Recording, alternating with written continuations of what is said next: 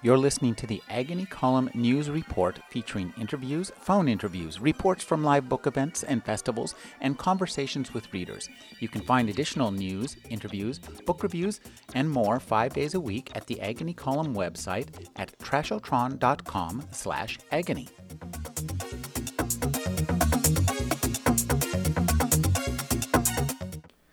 A white Pomeranian named Fluffy flew out of a fifth floor window in Panna, which was a brand new building with the painter's scaffolding still around it. Fluffy screamed in her little lapdog voice all the way down, like a little white kettle losing steam, bounced off the bonnet of a Cielo, and skidded to a halt near the rank of schoolgirls waiting for the St. Mary's convent bus. There was remarkably little blood, but the sight of Fluffy's brains did send the conventeers into hysterics.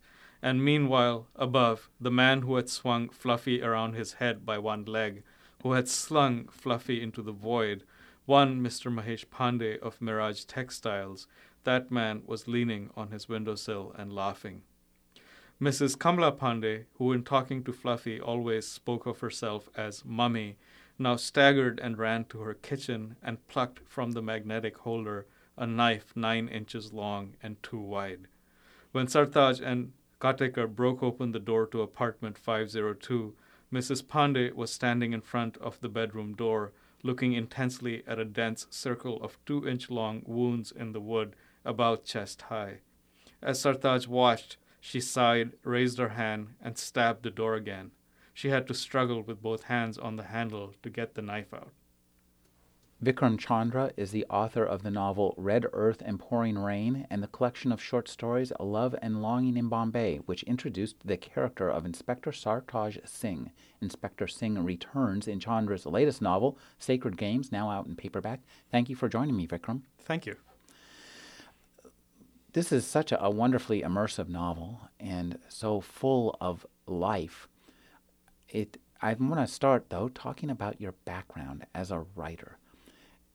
Where did you grow up? You're here in America now. Where did you grow up, and how did you grow? What did you grow up reading? Well, uh, I, I, was born and brought up in India, and actually still still spend about half the year there. I teach at UC Berkeley, and then when I'm not teaching, I go back to Bombay, uh, where my family lives, my parents and my sisters, and so on. And so, growing up in India in the '60s and '70s, um, I read a very strange mixture of of um, fiction and and mythology across cultures. Um, so the first stories that I heard would have been the great Indian epics, the Mahabharata and the Ramayana, which were told to me by my grandmother and my aunts and so forth. Um, and then I've read Hindi fiction, a lot of which actually was very pulpy detective and crime fiction. There's a huge body of that in the regional languages, not so much in English. And then very early, we were introduced to British fiction, you know, the Victorian writers especially. So an early encounter with Dickens, you know, and so forth. And and then um, I think in my generation was when um, our fascination with the West shifted its focus from Britain to America. Uh, obviously, the U.S. was the new world power.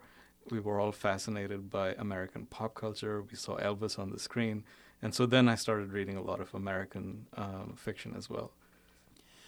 One of the things that's really interesting about just where the Indian literature is just the diversity of languages and, and the way the, the interplay there. And, and, as an American, I just am absolutely without clue right. as to, to what's what. So, could you explain to us uh, the different languages that you encountered as a child, what what you spoke, what you grew up right. with? Well, I um, my family's from the north, from Uttar Pradesh, um, which is the big state that goes right across the north center of the uh, of the country, and there the regional language, the local language is Hindi.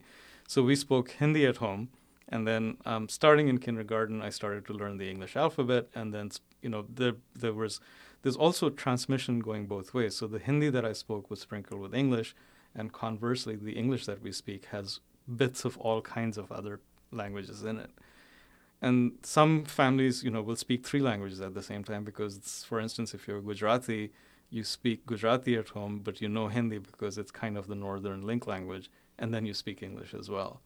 So it's a very multilingual environment, and especially in a city like Bombay, which is um, you know somewhere between around 20 million people now of immigrants uh, from all over the country. You, I can literally get out of from my house, from my apartment, walk down the street to the corner, and hear five languages before I hit that corner. So, the the the lingua franca of Bombay is a kind of Hindi, but it's sprinkled with words from all of these other languages. When we speak English, we use all of these other um, uh, slang, local slang, bits of Marathi, bits of Hindi. And so, what my attempt in this book was to try and write it in the kind of English that I actually speak when I'm there. So, if I were sitting in a bar in Bombay telling one of these stories to a friend of mine, I would assume knowledge on his or her part and just throw these in there. Uh, and that's the language in the book. I, I, I'd like to ask about your first your beginnings as a writer. What what language did you write in, right. and what sort of thing did you write?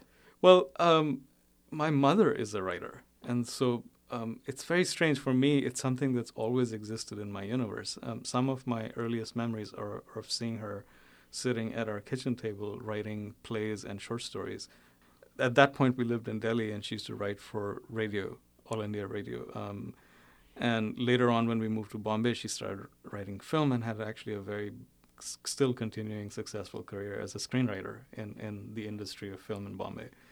So, like all kids, I used to make up stories in my head, and but for me, it was a natural thing to want to write those down. And I think my first uh, sort of what I think of as my first complete stories came out in English because by the time that I got around, maybe when I was nine or ten, to thinking about actually writing these down, I had been going for a few years since kindergarten to an English language school, um, and in that school, in the playground, when I was hanging out with my friends who were from all over the country, the one language that we we had in common was actually English, right? So if you're from the South, you don't speak Hindi, and so we talked to each other in English, and so that became my language. Um, and I started writing science fiction. I was a big uh, Asimov uh, fan at that point, and so I wrote uh, kind of science fictiony stories after Asimov and Bradbury and so forth.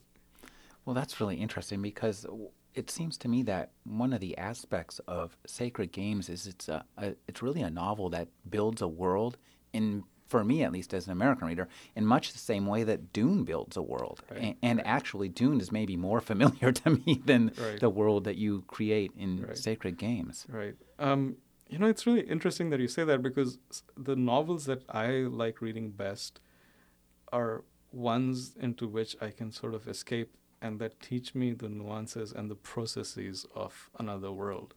And I guess that's what happened to me when I read the Victorian writers, for instance, who I still read quite incessantly, um, who, who have a strong forward narrative thrust and then start with really local, small incidents, you know, perhaps a love story, a, a man and a woman who are engaged and the engagement breaks up. And so you start there, but then they open that out wider and wider until you're getting very many layers of a culture at a given point in time. And I think particularly in this one, since I was thinking so much about detective fiction and crime fiction when I was writing it, it occurred to me that the detective story has always been a perfect vehicle for exploring a culture, right? So the, the classical structure of the noir story, you find the dead body of an outsider, right? Somebody who's very low on the social scale. And then as the detective applies the scientific method and starts exploring, he or she then finds connections that lead up, you know, towards the mayor, right? And so what you get is a, a cross-sectional picture of how all these layers fit together and what kind of exchanges make this society work. And so that's what happened to me as I was writing it. I started exploring local crime, but then I found out that local crime was connected to local politics, you know. So then I thought, well, got to get the politics in there and then soon I was thinking about politics, so then I was thinking about religion. And so what happens is you start then trying to construct on the page the complexity and, and this kind of networked complexity of, of the world that we live in. This novel has a, a, a really interesting um, setup. So maybe you could just explain to us, give us an idea of, of where you put us at the beginning, at least your your little detective story that starts things off. Right. well, it starts off with this very cruel and unfortunate act of violence inflicted on an innocent, which is Fluffy the Pomeranian. uh, and and and then the the cop who is investigating or, or trying to look into the murder of Fluffy, um, he's a beat cop. He's tired. He's he's in his forties. He's divorced, um, and he's uh, he thinks of himself as a kind of departmental time server. He knows he's not going anywhere high. Um, who suddenly then gets an anonymous phone call tipping him off as to the whereabouts of one of the big, very famous, very powerful, fearsome gang bosses of Bombay, uh, a man who runs his own company, as they're called. Um, organized crime um, gangs in Bombay are referred to as companies very self-consciously because they're very hierarchical and industrial in, in their nature and in their self-concept. So there's a kind of disconnect between the life of Sartaj Singh, this cop, and the, the outsized life of Ganesh Gaitonde, the Don, who he then goes and uh, tries to capture, um, finds Gaitonde in this very strange bunker like safe house, uh, manages finally to get into the safe house but finds that Gaitonde has killed himself. And from that point on, the narrative moves in two parallel movements one being Sartaj Singh, the policeman, investigating why Ganesh Gaitonde showed up in Bombay, why he was there, why he killed himself. And the other, strangely enough, is the story of Ganesh Gaitonde, uh, his rise from um, being a commoner, an outsider in the underworld, to becoming one of its luminaries. One of the things you mentioned is the network complexity of life in, in a big city. And you, convey this really well through the use of these different voices. You have a, a third person voice uh, for Sartaj.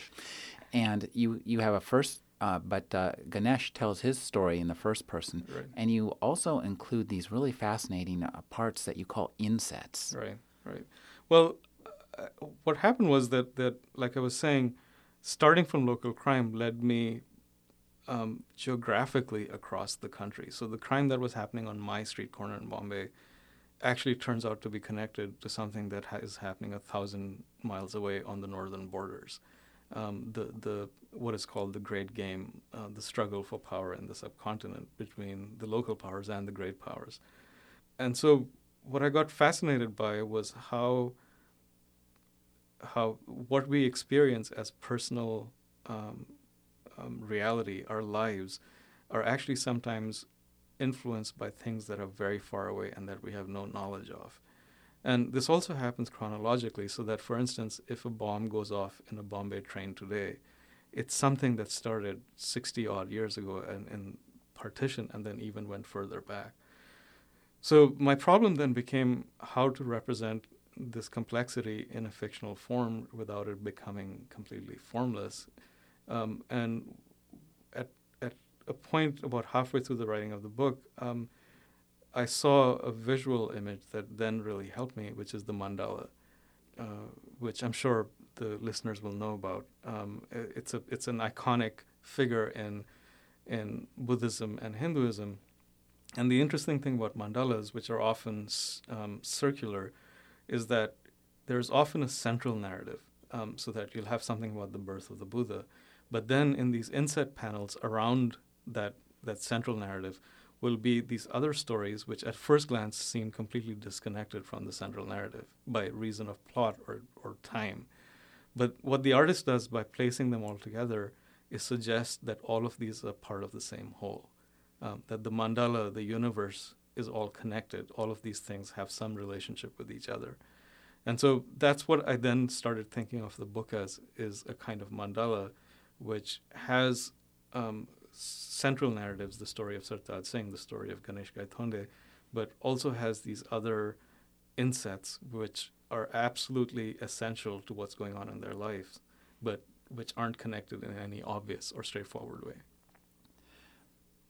Now, this book seems it's very gritty. It's really realistic, and, and I, I wanted to ask about what kind of research you did in terms of you know the the crimes you the kind of crimes you described the kind the kind of police work did you talk to policemen? Did you investigate uh, right. into this? Yeah i mean it, it um, like other citizens of india um, in who, who were there and still are you know during the 80s and 90s continuing to now um, there was no way you could escape the the the feeling that um, organized crime was was having an increasing influence over every aspect of our lives. You know, the political, the economic, and so forth. And it started to come very close to home. The level of violence in Bombay escalated as the economic stakes got larger and larger. So that um, in the early 90s, for the first time, an automatic weapon was first used on the streets of Bombay in a gangland hit. Um, and then um, I actually was within earshot of one famous encounter between um, this very well-known hitman and a police team. Um, it just happened in my neighborhood one afternoon. I had no idea what was going on, but there was this gunfire, you know.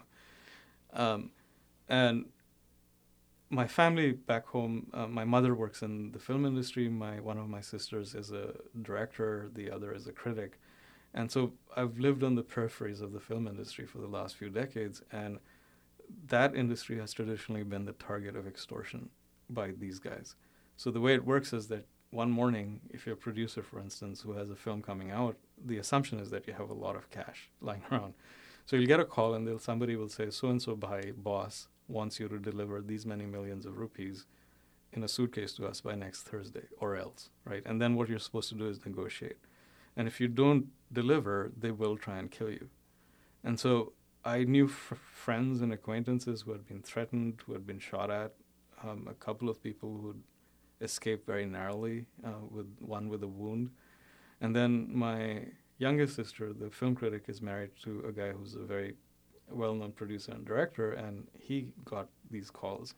And he, being a kind of stubborn guy, upright guy, you know, basically told them where to get off which meant that the next day there were armed bodyguards around his house. And from then on, he couldn't, for a couple of years, he couldn't go down the street without having this team of bodyguards following him. So I started then to think about this um, in a very immediate sense, as you might imagine. You know, why is this happening? What is happening? And I started then to talk to policemen who I'd met when I was researching my last book, and a couple of them had become friends of mine, um, policemen and journalists. And then they started introducing me to other people slowly. And so over the years that I spent working on the book, I met a huge variety of people, you know, sociologists, people in hospitals, um, and some of the people from the other side of the line, you know, the legal line. Um, and it became a very interesting journey uh, um, following these connections from one to the other. Um, and it was uh, interesting and fascinating how much people were willing to actually tell me. Uh, once they had convinced themselves that I was kind of harmless, and you know, I made a um, told them straight up front that uh, I was a fiction writer. Uh, I would never use any of this material in ways that could identify or harm somebody. Um, and then it was kind of astonishing sometimes what people were were willing to reveal. Well, what kind of uh, people from the other side of the law did you talk to, and what kind of things were they willing to tell you? Well, um, the, it's the, the, the very high level guys, the, the top bosses, um, especially in the late 90s and the early part of the century, um, were nationally famous, are nationally famous. And so if you imagine Al Capone during his heyday, you know, something like that. Wow. So so what happens is that they understand really well the power of spin they, they use the media. They have contacts in the media. Um, and they have a story to tell. They have a story to sell. So if they think you're from the media, if you're connected in any way, it's actually not that hard to at least get on the phone with some of these people because they want to, you know, tell their version of events in their way. Um, and one of them, at least, um, over the last 10 years um, has become a legitimate politician. You know, he sort of went from being um, a very strong local guy with huge power in his area to being somebody who actually sits in the legislative assembly at the state level. Um, he won an election. Uh, so he has a public sort of presence, so you can actually go and meet him. You know, you send your card up to him, and he invites you up. The lower level guys, the soldiers, were much harder to meet because they're the ones who are always frightened because they're always the casualties. So with them, it was more complicated. You know, you, you had to. Um, I had to make contact. I would be told to wait somewhere. Somebody would come pick me up, and you know, and then we'd end up meeting and talking. I wonder if you could maybe go into a little more detail about the types of, of crime, because what you call extortion is kind of a protection racket here. Well, what other kinds of crime in Bombay did do you, did you experience, and how did they get translated in your book? And I'm wondering also, I guess, let's bring this back uh, to, uh, I guess, American crime fiction. How much American crime fiction did you read, and maybe how did that inform your experience of crime in India?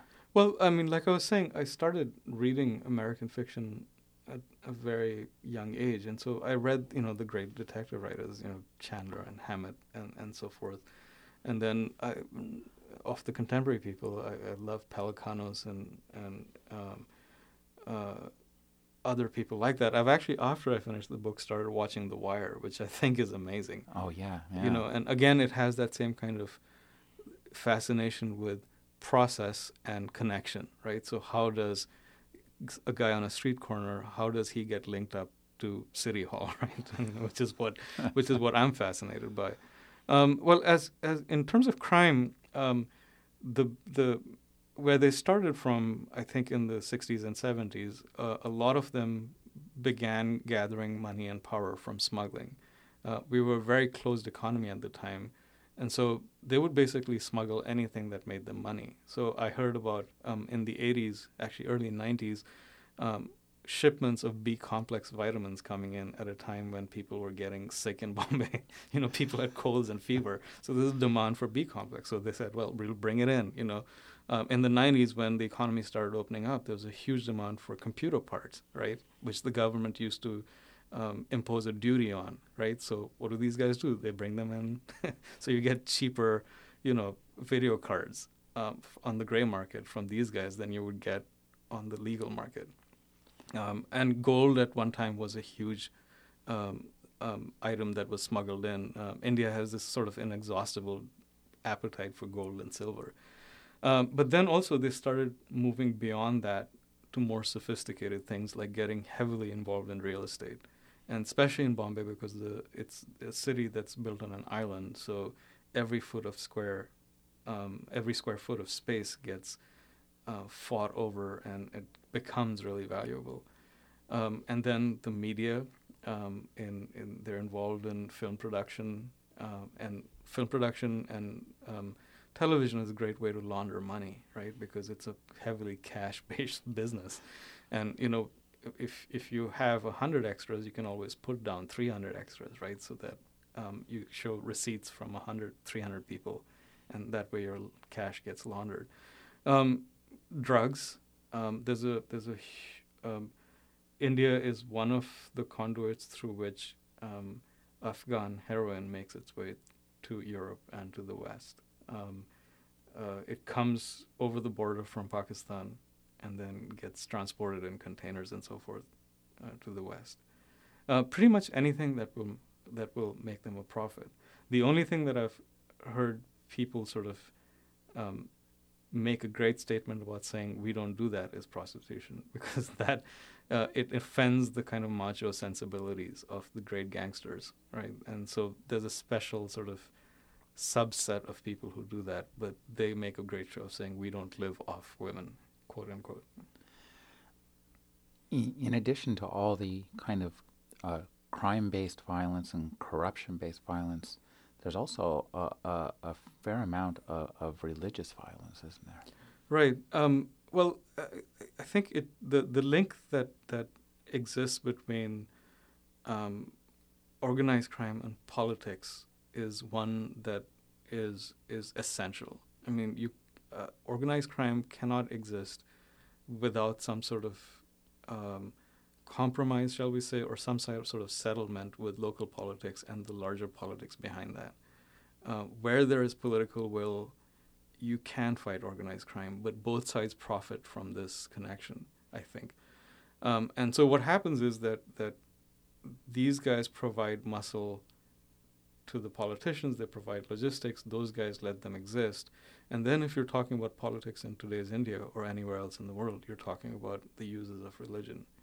And so invariably what happens is that the the the local struggles of the local hood get linked up with the larger um, national struggles um, or, or statewide struggles uh, of the subcontinent, which then becomes also a religious struggle since partition.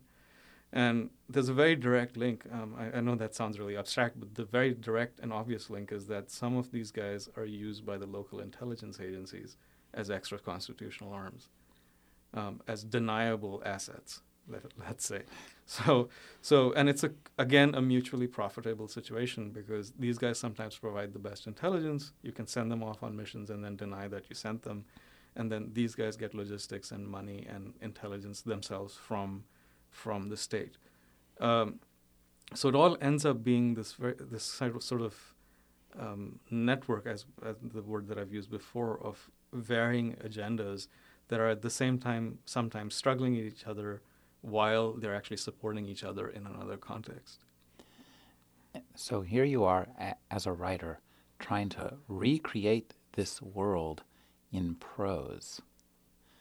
I, I wanted to ask when you're when you set off to, to undertake this, was this as big and, and sprawling as it is now?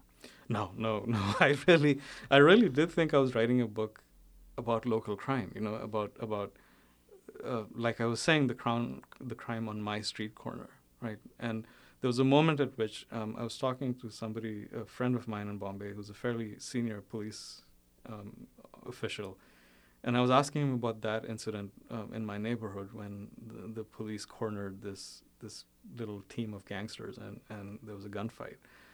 And so he was telling me about that and saying, look, you know, I can tell you about how we got the intelligence about how the operation was planned and mounted. But if you really want to understand how that happened, you have to go to Delhi and talk to th- these two guys, and then go further north and talk to these two people. And what he was trying to get across to me was that th- what was happening on a purely local scale was actually connected in terms of money and power and exchanges of favors to things that were happening elsewhere.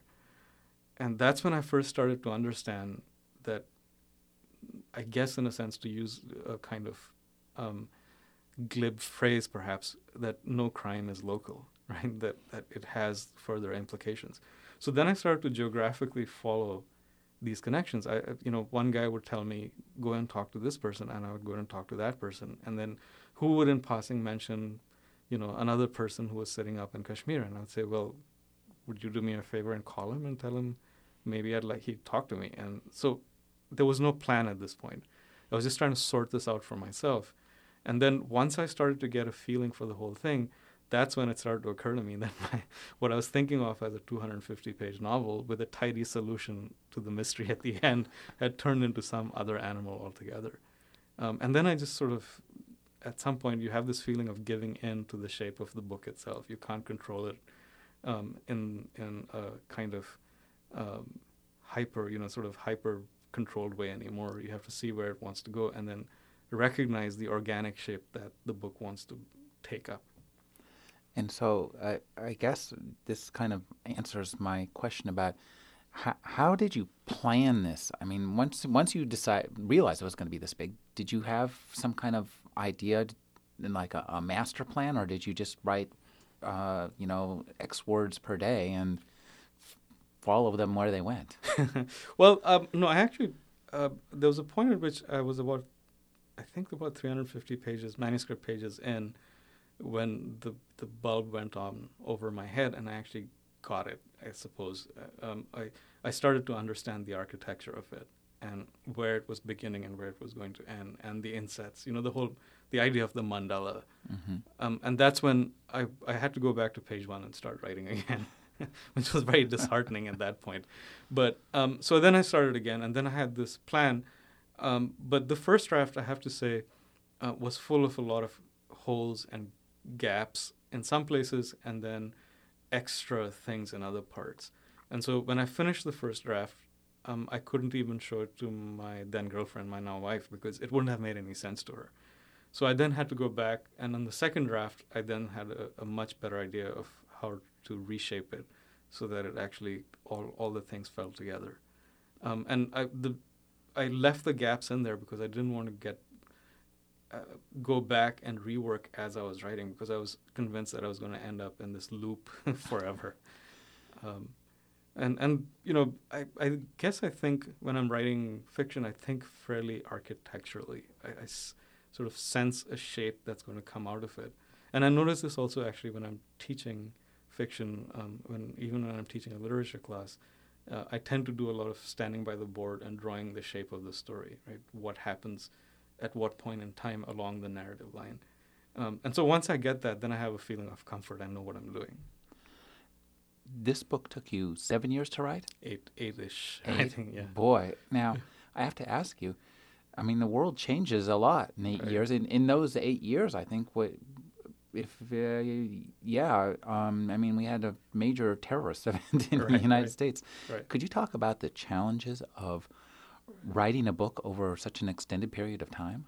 Right. Well, um, you know, you're absolutely right. You're when you're writing something that's contemporary, there's always this this um, fear that you have that you're going to get overtaken by events, um, and and particularly when you're structuring the story around a kind of threat, you know, that hasn't been realized yet, but uh, it's disheartening to say this, but might well be at some point in our future. Um, it becomes a kind of scary exercise to just stick to it. And finally, again, you know, you just have to give up and do it. Um, and what was funny was that that um, one of the people that the book is dedicated to, Hussain Zaidi, is a very close friend of mine who's a crime journalist in Bombay who helped me a lot with the book. He has a journalist sensibility, right? So you have to get the scoop and get it on your front page by tomorrow, or somebody else is going to scoop you. And he was so baffled by me. He would tell me, you know, hey, that other guy published, you know, his crime book about Bombay, you know, last month. Don't you feel bad? What are you going to do? Why don't you hurry up and finish yours so you can get it out? And I had a hard time. I mean, I understood where he was coming from, but I think when you're writing fiction, you're actually doing something quite different. You aren't quite, even though we call them novellas, you know, from the Italian word f- that suggests novelty, um, the news. What you're actually trying to deal with is again process and character, much more than you're trying to say this happened yesterday. Although we pretend to do that, um, and so I, I think finally, that's what as a fiction writer is both your burden and your your saving grace is that you're not linked. I, I, I don't feel like I have to get it together and finished and published by like next month. One thing that, that I thought was, was interesting, could you talk about the choices you made for some of your characters? For example, Sartaj Singh, he, he's a Sikh. Eh, Could you, I mean, just in making that choice, that's a choice that you can make when you're setting your story in India that you really can't make in America. Right. Right. Well, you could, I guess. I guess you could. yeah. Yeah. Yeah. Uh, I don't know. There must be a Sikh policeman somewhere in the great northern United States, but I don't know. I haven't met him yet. Uh, well, what actually happened was Sartaj, um, uh, like you said earlier um, in the conversation, was actually a character in my last book. He was in one of the short stories in that book. And I have to say, I don't know where he came from. Um, it sometimes happens this way that a character appears to you already almost fully formed. And when I first thought of him, he was already a Sikh. And I can make all kinds of post game guesses, you know, about why that was. I had some very, very close friends growing up um, uh, who were Sikh, and I actually learned Gurmukhi, the, the uh, script in which the Sikh scriptures are written in, uh, when I was a kid, although I've lost all of it, um, my ability to speak and read Punjabi from not using it enough. Um, so somewhere from that mixture, this guy appeared, and then once I started actually working with him, it then became apparent to me that it was very useful to have him be a Sikh because in the Bombay Police Department, which is dominated by Maharashtrians and Marathas, he's an outsider. He exists on the periphery. He's he, he can't help but being a little bit outside of all the local politics between within that department, and he, he's conspicuous in the city because of his ethnicity and his religion. So that became really interesting to work with. In this book, we there's a lot of influences of, of film. Mm, right. And, and, and could you talk about how you you grew up with filmmakers, and, Mm-hmm. and could you talk about how film influenced both you personally, and also how it influences uh, Indians' perceptions of themselves? All right. Well, I think, you know, again, this is a kind of truism to, to say this, but cinema is hugely important in the contemporary culture of India. And, um, you know, we've been making films for a long time. Um, the Lumiere brothers, after they first demonstrated um, the technology in Paris, actually, I think six or seven months later, did a show in Bombay. And then Indians started, this was in the 1890 somethings. And, um, and Indians started making films shortly after that. So we've been making movies for 100 years almost, uh, longer than 100 years in, in India. And then, especially post independence, it became the one national conversation that we could all have. Um, because we're talking about a country with a huge diversity of languages, and um, especially back then, uh, a very large proportion of illiteracy. So that cinema was the one medium that we could all engage with and all talk about, um, regardless of place or caste or class. Um, and we have this very um, lively and engaged and sensuous encounter with the cinema itself. I mean, if you walk down a street in any city in India, you'll hear f- songs from the films, you know, on the radios playing in the shops. You ask any kid about Amitabh Bachchan, you know, who's our big star, and they'll be able to tell you the story of his life. It's it's something that's knit into the very texture of everyday life in, in India. And then I got, I mean, I don't think you could write a story about contemporary Bombay without having film sort of sprinkled in there somewhere. And then, in reference to the world that this book is about, like I was saying, there's a very intimate and and strangely direct link between the underworld and cinema. Right, the the underworld money comes into film, and we've had this strange phenomenon of um, gangsters making movies about gangsters, right? so it becomes very postmodernly self-referential in a very kind of direct way. And then you have, you know, some kids sitting in a small town somewhere watching these movies and absorbing ideas about style and attitude, and then perhaps being drawn to the idea of the big city where you can go and become a big boss. Um, so I try to to deal with that kind of mythological role or um, uh, a kind of uh, a kind of the, the texture of the way that film invades our lives and becomes a part of it. And and I should say also that um, every one of the policemen and the underworld guys that I ever talked to had very sharp opinions about cinema. That one was good. It it, it was accurate. It it portrayed us or them correctly. That other one was you know absolute nonsense. Don't do that. There's a, a concept in, in this book, and I think at, at large in uh, Indian society, uh, filmy. Is that the right, right, right. Could you say what? Just tell us what that is. Well, you know, um, as anybody who's seen Indian film will have noticed, and especially somebody who's trained to watch Western cinema, it's it, in many cases it's larger than life. It's almost operatic, right? The, the the of course the songs are in there, but also the emotions are played up at a very high level. There's the these um, you know the love is large, the confrontations are large, the hatreds are large. So the the way that Indians use this word filmy is to, to is to describe something that seems almost too large for normal life, right? So if if um, somebody is getting very angry at you, for example, you could tell him, "Hey, don't be so filmy about it. You know, I just ate your your yogurt from the fridge, right?" so, uh, so there's this notion that that that filmy is is something that is cinematic and operatic in its splendor and in its size. Um, the contradiction, though, is that I think, in in some sense, uh, the way that we encounter life and that we see life in in our normal day to day experience is actually very filmy.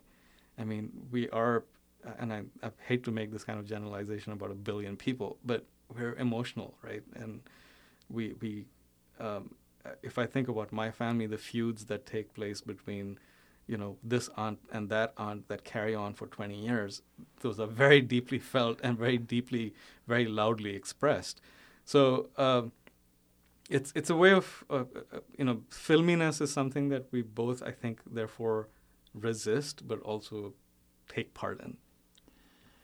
I, I wanted to ask you uh, about you wrote this in both India and America, went going yes. back and forth. Right.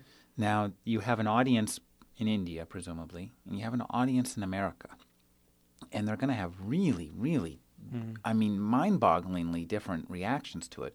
For me, at least as an American, I, I read this and I think, well, this is kind of like a, a, a, a fantasy novel or a science fiction novel. It's the, it, the culture right. is really odd, and, and, and it's you've laced it with with all these uh, words, and you give us a glossary, which is, I mean, right. this is right out of science fiction. right, right, right.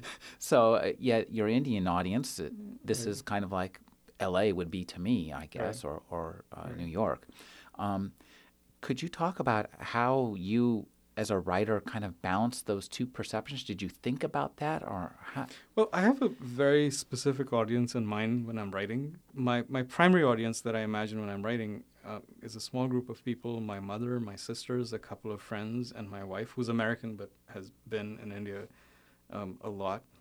And so um, that really helps me to focus uh, my my techniques as a writer. Um, I can't even you know if somebody said why are you writing for an Indian audience, the question that often occurs to me is how do you write for an Indian audience of a billion people and varying cultures? You know, I don't know what that is, and and who knows what a global audience is.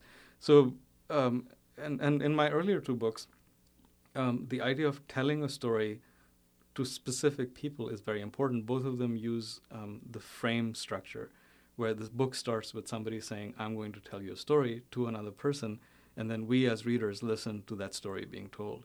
So there is a storyteller and a person receiving that story. So in my head, at least, the people who are receiving this story are um, are those people that I talked about, and therefore, then the use of language and the assumption of knowledge on their part, right? So if I mention a film that is very famous in India, I don't explain it because they would know what that is. That's who I'm speaking to. Um, the question of um, reality and representation, though, is one that fascinates me particularly, and particularly in this book because uh, like you were saying, the idea of the cinematic gangster is something that gets played with a lot in the text. Ganesh Gaitonde actually ends up making a movie for his girlfriend. oh, there's a, yeah, there's a great scene on the boat. Right, right, yes. where he's working with scriptwriters, you know, and and uh, the story within the story actually has some sort of mirroring effect uh, with his own life. So it's his fantasy of what his own life is, but also what I was really fascinated by was how our own lives, the realities of our own lives can seem unreal to us. So that when we talk about terrorism, when we talk about um, nuclear threats, they often seem unreal. So that Sartaj Singh, the cop in the book, once he starts understanding that there is a threat to his city, keeps on thinking about how unreal it seems. Because um, all of those things happen only in spy novels and, and in films, right? They're too filmy to be actually true. And so the the the idea of negotiating these horrors with we, which we only encounter and prefer to encounter in fictional form, and what happens when those actually step up close to us, is something that's an essential sort of thematic interest running through the book. Um, even extending to the way that Ganesh Gaitonde perceives himself, right? So he's always talking about himself in a distance kind of way, you know, I am Ganesh Gaitonde, the great Ganesh Gaitonde. So the way the reader might see him and the way that he per- perceives himself in a kind of filmy way is something that, again, I had a lot of fun with working through the book. Um, he's he's a very very unreliable narrator to say the least. Early on, in the uh, writing of this book, you published uh, something, uh, uh, an essay called "The Cult of Authenticity." Mm-hmm. Could you talk a little bit about what that essay is about? Well, um, and, and how it played into this. Right, right. Well, you know, the the writing in English, uh, in some ways, still continues to be a political act in India, whether you want it or not. So by the time that I was growing up, you know, when I was in kindergarten in the playground, as I was talking about, I was speaking English to my friends, and I knew that the language came with colonial baggage. I knew where it came from, but it also felt like just another language in this big variety of Indian languages that were scattered around me. And so when I started writing very early, I started using English. Now, the question that was asked, especially in the 50s and 60s, um, in Indian literary criticism was can you represent Indian reality in English? Is it possible? Should you? Um, so what happens is then that that there's there's a kind of effort to propagate the idea that writing in English is less truly Indian than writing in another Indian language, which seems to me a kind of nativism which is really misdirected because the notion of an authentic Indianness is inauthentic in, in, in, in the way that I think. Uh, there's always been an influence from outside, and the way that Indian culture has survived for so long is by absorbing these outside influences and, in a way, um, making them our own thing, right? So that um, the English that I speak and that I use is varied and textured from my experience of my own nature and my own life. So I guess what I'm arguing is that that writing in English is no more authentic or inauthentic than writing in any other language. Um, it's the life that I live. It's the language, one of the languages that I live in inside my head. Um, and so the cult of authenticity was a, a kind of reaction or a polemic, let's let's say, uh, against that kind of nativist urge um, in in Indian cultural thinking. Um, I, sh- I should say also that that one of the the the people that I use that I refer to a lot in that essay is Borges. And what interested me really about reading about Borges in that context was that the same argument went on in Argentina, and um, in terms of uh, Borges was accused of being too westernized, and using Western tropes and symbology and, and texts in his writing. And since writing this essay, I found out wherever I travel in the word, world, the same conversation goes on, um, transmuted into into um, a polemic between different centers of power. Right. So um, I had when I taught at Bread Loaf um, three or four years ago, and I had a young black poet, a woman who walked up to me and talked to me about this essay and talked about how there was the same kind of um, argument, continuing argument about authenticity in the black community, right? Um, what does it mean to be an authentically black writer? Do you, if you start writing in a certain way, are you selling out, right? Are you writing for the market? Um, and I suppose whenever there's a perceived or felt inequality of resources and power, this kind of argument in terms of art becomes really um, it, becomes really important to people. Um, but I think also that kind of identity politics can then back you up into a corner, because it seems to me if I'm always worried about what the West wants, right, what my lang- the the English language wants, whether I'm selling out or not, to protect myself from that, I'm always self-conscious, and therefore again writing backed into a corner against that, right? I'm trying to be authentically Indian all the time and therefore making myself inauthentic. now, I understand that you're a tech guy. Yes, yes, yeah. And, and that actually the the software design informs your fiction. Yeah, yeah. I mean, I I wouldn't push it too far, but I, I am a terrible geek. I, I uh, used to program professionally and work as a consultant. I don't do that anymore, but I still do it for fun. Um, and I, I think the, the the the analogy I would make is that there's a sort of pleasure of making that feels to me very similar in both circumstances.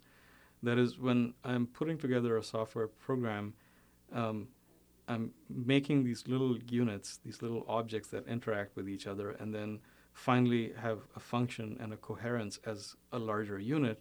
And then you want it not only to be functional, but also to be beautiful. And there's a kind of joy that comes from putting it together that feels very similar to what happens when you're writing fiction. You're, you're, you're trying to tell a story at the most basic functional level, but you're also looking for these larger architectural coherence and finally for a kind of elegance, right? Um, for beauty.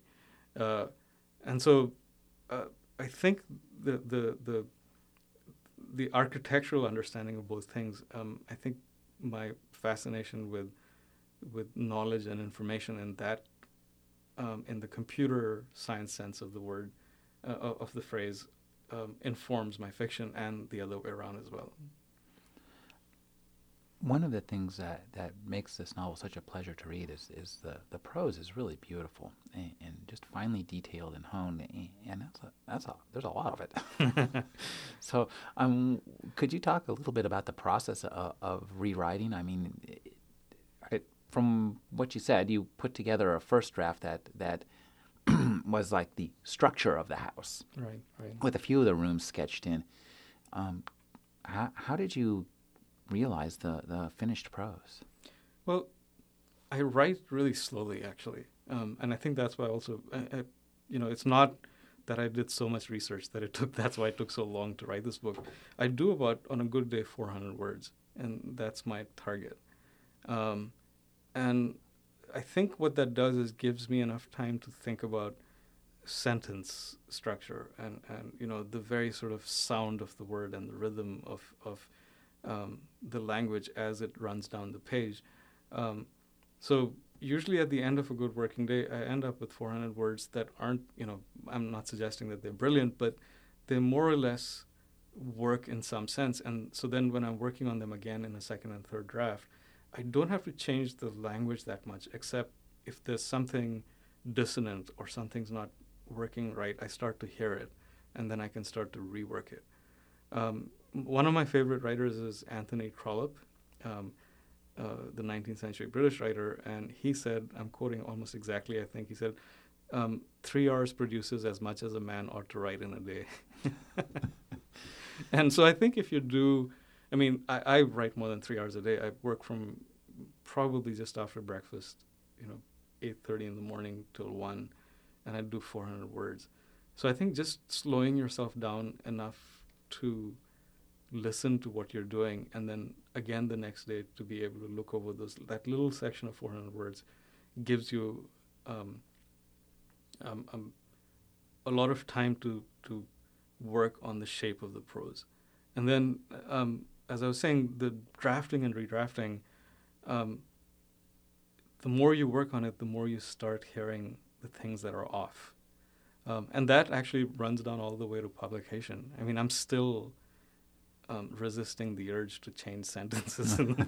There's certain things that when I'm reading aloud in readings, I think, oh, that could be, you know, I could I could have cut that word there. So that kind of thing is actually endless. At some point, you just have to abandon it. Since you come from a, a family with a history in film, uh, I'm wondering if you've considered writing screenplays of your own work. I mean, I, I think the screenplay of this would, I mean, this is a mini series, yes, yeah, yeah. not not not else. Well, no, I mean, uh, I have worked in the film industry mm-hmm. in in Bombay. I worked on a film that my brother-in-law actually ended up producing and directing, but I think. Uh, uh no, I'm I'm very insistent about not working on my own novels. Um, I, that way lies madness. I think. um, I've I've uh, I guess because I imagine this first as as a book in my mind it exists as a book. And to do a successful adaptation i think you would have to do very radical things to it. And i think that for me would be impossible to do uh, or perhaps even to imagine the kinds of um, perversions that you have would have to of, of correctly thought out perversions that you would have to inflict on the text to make it work as a film um, I think would end up driving me insane. So I, I really don't want to do it. um, there's somebody who is interested in this, and and so I just told them, um, look, you can have the book, and I'll see you in three or four years at the premiere. I don't want to have anything to do with it. The reading experience is very, very different from the film going experience because, in, in a sense, the, the, the reader is, is the director of the film, Right. that, and we just read your screenplay and have it unfold in our minds. Yeah, yeah. I mean, that's I. Th- it was very educational for me to work on that one film that I did, um, because you realize then how it's a, it's a medium that has nothing to do with text. That that uh, the language of cinema is depth of field and sound and composition, and that what you're doing when you construct a screenplay is not making an art, ma- not making art. You're making the blueprint for the art. And correctly as the writer you should have little control over what actually finally goes up on the screen. Um, so I, I uh, it demonstrated to me also um, how different a skill it is to write screenplay. I mean when i first started working i would write these enormous sort of chunks of dialogue not realizing that a minute in screen time is an eternity and, and the director would just like you know scrawl through them with a red pencil. And I, would be very offended but i finally got it that you can't do that in, in, in a visual medium um, that it has to be another shape and another structure. Um, so I, th- I think this is why fiction writers get so tortured when they go to hollywood. You know it's not just what they prefer to talk about which is the corruption and we only make this for money and so forth you know which is all true to a certain extent. But i think also um, it's a very very different skill set and a very kind of um, i realize hanging out with directors that they think in terms that the, way they see the world is very different um, as different as a painter right? Um, a painter looks at a room and, and sees blocks of light and and um, chunks of of um, shadows right and light and what I might see is the shoes on somebody's feet and notice that they're Nike, you know, or something like that. So it's a different sensibility altogether. Having just spent eight years writing a novel, are are you leaping right back into the, the, the the same horse? No, I actually decided to give myself a bit of a break. Um, I realized when I finished the book that I'd been writing pretty much without a break for 20 years. You know, uh, and I mean that quite literally because once I start working, I, I try and work not seven days a week, but at least six if I can if I can do it. So I, th- I uh, as an experiment, I decided to give myself a holiday and just not think about writing, so that I would have the time to watch all the bad movies that I wanted to, and and all the books that I've been piling up, buying and piling up on my bookshelves for years and not reading. Um, so I've spent the last year about a year doing that, and it's been a lot of fun and a great pleasure. I have sort of vague ideas floating around, and so maybe, I don't know, sometime soon I'll be ready to get back into it, but not quite yet.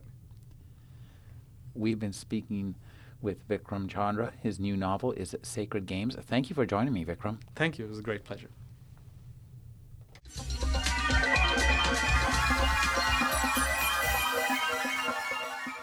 You're listening to the Agony Column News Report featuring interviews, phone interviews, reports from live book events and festivals, and conversations with readers. You can find additional news, interviews, book reviews, and more five days a week at the Agony Column website at trashotron.com slash agony.